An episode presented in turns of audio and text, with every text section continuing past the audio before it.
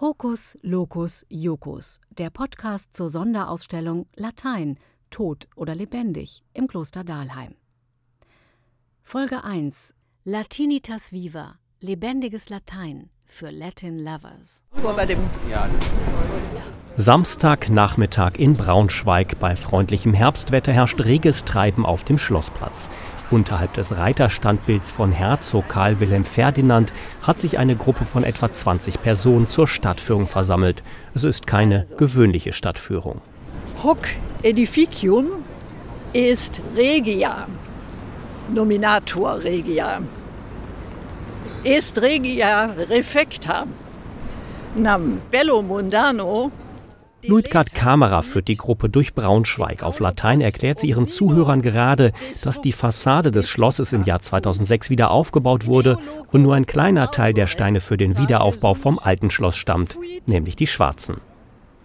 Videtisne nonnulos lapides nigras. Ähm, da sieht man doch immer. Ja, nee, auf einer Seite sieht man so kleine so schwarze, äh, die noch eingearbeitet ah, waren. Ne? Die Teilnehmer der lateinischen Stadtführung gehören alle zur Lateinsprecherbewegung. Lebendiges Latein ist ihr Motto. Das haben sie schon bei der Europäischen Lateinwoche im Sommer hochgehalten.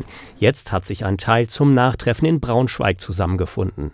Während auf der Lateinwoche in Seminaren und Vorträgen auch gearbeitet wurde, geht es beim Nachtreffen in Braunschweig eher locker zu. Die Teilnehmer sprechen einen Mix aus Deutsch und Latein, sagt Eltje Böttcher, die Lateinsprachkurse gibt. Am Ende von so einem zweitägigen Treffen wenn man am Anfang sich so mehr so schweigend angestarrt hat, spricht man wirklich flüssig. Und das ist auch schön zu sehen, wie schnell man da, da reinkommt in diese Sprache, die man ja eigentlich schon mal gelernt hat und hier eben anwenden kann. Ja. Latein möglichst häufig aktiv anwenden und nicht bloß in Hochschule oder Schule die Grammatik sezieren oder Vokabeln pauken.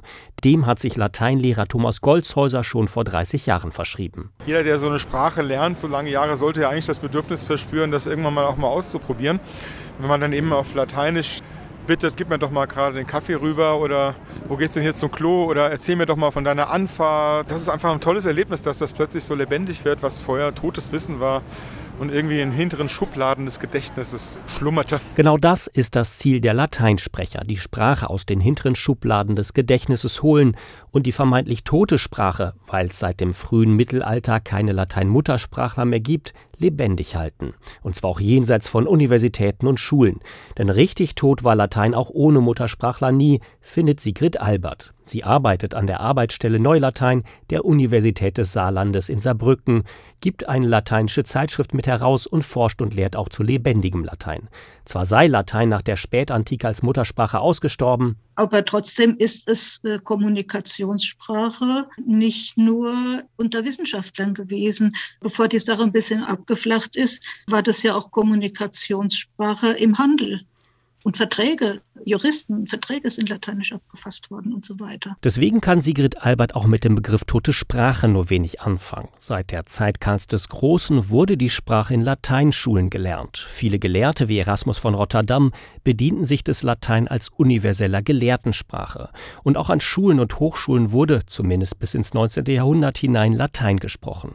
Die liturgische Sprache der katholischen Kirche war es sogar bis in die Mitte des 20. Jahrhunderts. Die Sprache also alles alles andere als tot. All das aber sei noch nicht lebendiges Latein, erklärt Wilfried Stroh, emeritierter Professor an der Ludwig-Maximilians-Universität in München und einer der besten Lateinsprecher Deutschlands. Lebendiges Latein, das gibt es seit dem Ende des 19. Jahrhunderts erst, in dem Moment, wo man außerhalb der Universität, außerhalb der Schule Latein als allgemeine weltweite Konversationssprache etabliert hat. Der Wegbereiter dafür sei der deutsche Jurist Karl-Heinrich Ulrichs gewesen. Er hat damals eine Lateinzeitschrift gegründet und diese in die gesamte Welt verschickt. Stroh selbst traute sich als Professor in München erst auf Druck von außen ans lebendige Latein ran. Zunächst hatte er seine Vorlesungen und Seminare auf Deutsch abgehalten, sehr zur Empörung seines Freundes, des tschechischen Komponisten und Humanisten Jan Nowak. Der hat mir gesagt, wie kannst du, also nur auf Latein, hat nie ein Wort Deutsch, nie ein Wort Italienisch oder Englisch mit mir gesprochen. Wie kannst du es wagen, Lateinprofessor zu heißen, wenn du mit deinen Studenten nicht Latein sprichst? Und dann habe ich von diesem Moment an, habe ich sofort wieder Colloquia Latina eingerichtet und habe das lebendige Latein betrieben. Auch nach seiner Emeritierung hat Stroh weiter Vorlesungen auf Latein gehalten, im Wintersemester 2018-19 zum Beispiel über die Kunst der Poesie. De arte poetica. Aut ut Quintilianus Nunc igitur veniamus ad ipsam, ad ipsam artem poeticam, iam nuper vobis dixi, Außerdem hat Wilfried Stroh den Verein Sodalitas Ludis Latinis gegründet, der sich der Förderung des lebendigen Latein gewidmet hat, unter anderem mit einem lateinischen Musikfestival. Weil er dafür Geld brauchte, hat Wilfried Stroh in den 80er Jahren sogar den damaligen bayerischen Ministerpräsidenten Franz Josef Strauß angeschrieben. Und dann hat er mir zu meiner Überraschung wunderschön lateinisch zurückgeschrieben und vor allem auch einen ganzen Batzen Geld gespendet. Und das hat sich fortgesetzt dann die letzten paar Jahre seines Lebens haben wir dann regelmäßig miteinander lateinisch korrespondiert und es war ein sehr schönes, gehaltvolles Latein. In dem die beiden auch durchaus kontroverse politische Fragen diskutierten, wie die der Atomwiederaufbereitungsanlage in Wackersdorf. Lebendiges Latein, das sind aber nicht nur Menschen, die sich auf Latein Briefe schreiben, Vereine oder Treffen wie die Lateinwochen.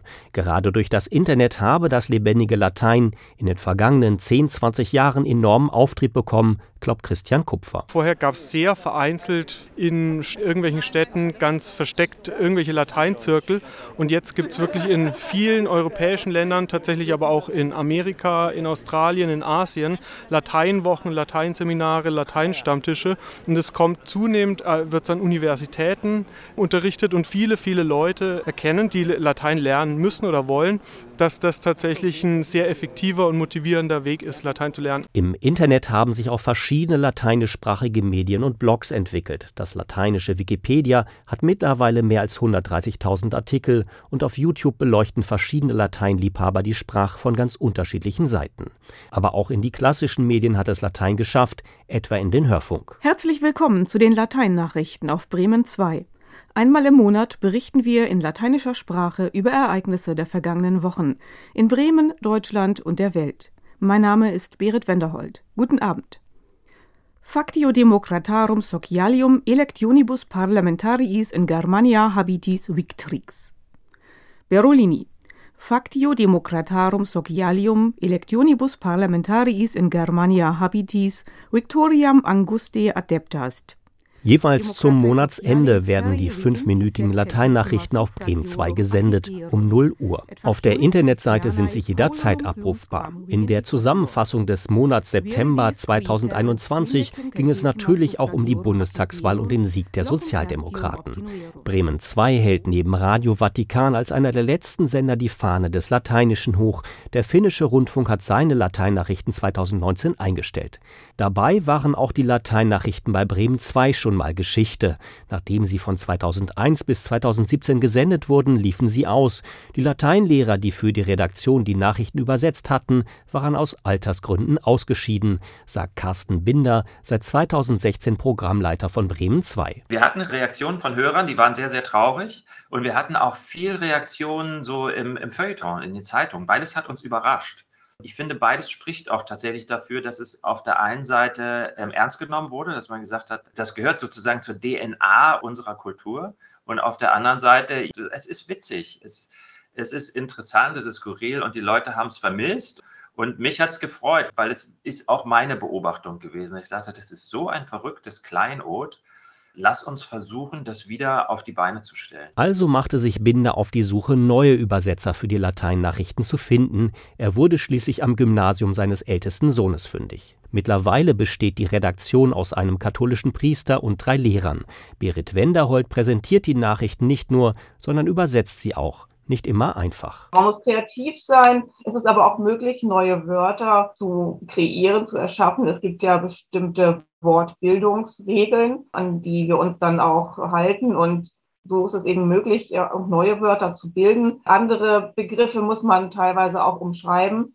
Wir müssen auch darauf achten, dass wir die Kultur, die äh, im ersten Jahrhundert vor Christus oder auch dann kurz danach eben herrscht, dass wir die äh, nicht so völlig außer Acht lassen. Mit der Frage, wie man moderne Gedanken mit einer antiken Sprache ausdrückt, wie man dabei auch die kulturelle DNA des Lateinischen berücksichtigt, muss sich auch Clemens Liedke auseinandersetzen.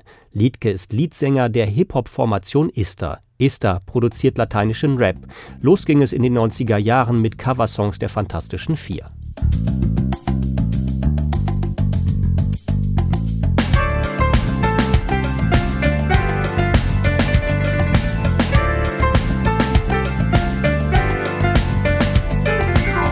Salve Thomas, Salve. mein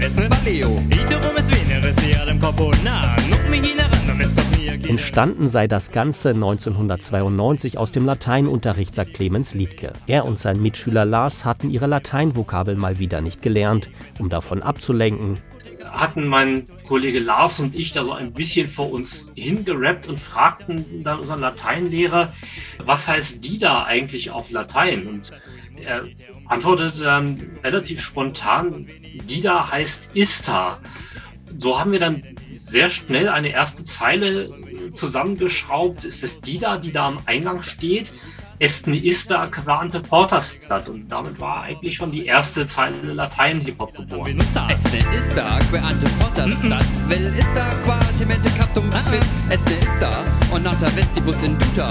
Emo istas, que veneris non vedes. Estne ista, ista, ista, ista, er. Estne ista. Mittlerweile hat sich die Band von Coverversion der Fantastischen Vier auf eigene Texte verlegt und versucht so den Spagat zwischen modernem Hip-Hop und antiker Sprache und Kultur auch inhaltlich hinzubekommen. Zum Beispiel mit dem Titel Tu Romane.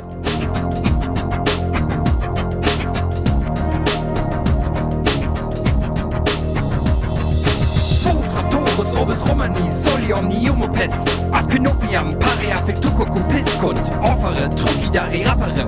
Falsis nominibus imperium Der Song beschäftigt sich von Wasserversorgung, Straßenbau und Kultur bis hin zu Eroberungskriegen und Imperialismus mit den positiven und negativen Seiten des Römischen Reiches. Romane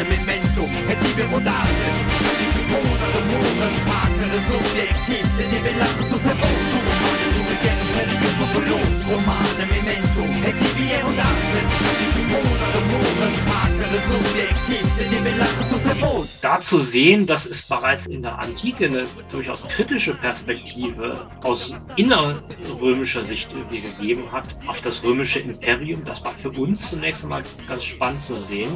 Und man kann natürlich durchaus auch Parallelen zur Moderne ziehen, ohne das jetzt überstrapazieren zu wollen. Liedke hofft, dass er und seine Bandkollegen so auch mit dazu beitragen können, dass das Latein weiter im Gespräch bleibt. dass nach wie vor man sich an dieser Sprache reibt und auch immer wieder fragt, warum soll man diese Sprache überhaupt lernen, ist ja an sich schon, schon spannend, ist ein Indiz dafür, wie viel Lebendigkeit in der Sprache trotz ihres Todseins drinsteckt. Eine Aussage, die die Lateinsprecher in Braunschweig wahrscheinlich unterschreiben würden. Die sind mittlerweile zum Teil zu einer Schnitzeljagd aufgebrochen. In der Braunschweiger Innenstadt suchen sie an Häuserfassaden nach lateinischen Inschriften. An einem Till-Eulenspiegel-Relief am Rathausturm diskutieren sie über ein Zeichen. Zeichen gemacht wird, zum Beispiel. Oder ein Quam abgekürzt wird, das M. Diakritisch. Diakritisch. Ja, ah. ja, Das besteht aus einem langen senkrechten Strich und drei kürzeren waagerechten Strichen daneben. Eventuell eine vereinfachte Darstellung des Namens Till? Diakritische Zeichen, wie sich gerade herausgestellt haben, beziehen sich auf die Aussprache. Also das wäre ein Abkürzungszeichen, was wir überlegt haben. So lernen wir bei diesen Rallyes auch noch viel, weil wir uns auf Latein über Latein unterhalten. Das ist auch mal ein schöner Nebeneffekt dabei. Zum Beispiel auch, dass unter den Sprechern des lebendigen Latein an den verschiedenen Orten ganz unterschiedliche Traditionen entstanden sind, so Christian Kupfer. Zum Beispiel gibt es in Rom eine Lateinakademie, wo tatsächlich den ganzen Tag nur Latein und teilweise Altgriechisch gesprochen wird. Da hört man immer als Antwort auf Danke, also gratias tibi ago zum Beispiel, nihil est. Kein Grund, sich zu bedanken. Ich würde benigne sagen. Das habe ich aus Kiel irgendwie von meinem Professor. Für bitte. Quod erat demonstrandum, also in Kiel sagt man eher benigne, in Rom sagt man eher nihil est. Und so gibt es tatsächlich so Art von Dialekten. Dialekte im Lateinischen für Christian Kupfer ist das ein Beweis, wie lebendig die Sprache tatsächlich ist. Und sein Kollege Thomas Golzhäuser kann nur jedem, der mal Latein gelernt hat, empfehlen, mal an einer Veranstaltung zum lebendigen Latein teilzunehmen. Es ist ein wunderbares Erlebnis, einfach Latein zu sprechen. Die Leute, die sowas machen, sind meistens besondere Leute, aber nicht in dem Sinne, dass sie eigenartig wären, sondern dass sie einfach besonders offen sind und sich für ähnliche Dinge interessieren und eben so viel Freude daran haben, dass das Latein lebendig wird.